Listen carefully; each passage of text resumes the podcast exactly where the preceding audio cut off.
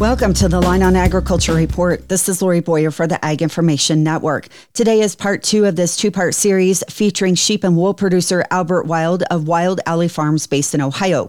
Yesterday, he talked about his wool pelleting business and how the idea developed for supplying water to nursery plants. Today, he talks about his niche market of pelletizing wool for organic fertilizer in row cropping systems. With the University of Vermont, that's what we did. It was a row crop trial, and that's how they were, applying it is right into the furrow with the seed. So they were putting the wool pellet in with the seed and putting it through the machine. And that's what we had done originally on our farm just as a trial, and that's a great way.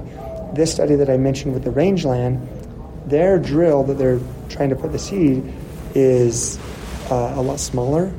So it's still in the back of a tractor, but they contacted us and said, well, we like the quarter-inch pellet that you've got, the diameter, but can you make it a smaller one? So we have actually gone with a 4-millimeter pellet, and we're hoping that will feed through their machine even better. So there's still development in that, but there's a real benefit there too. These wool pellets composed solely of natural ingredients with no additives can reduce water usage by up to 25% according to Wilde, and he says the pellets align seamlessly with sustainability initiatives embraced by various sectors of the agriculture industry. For the Ag Information Network, I'm Lori Boyer.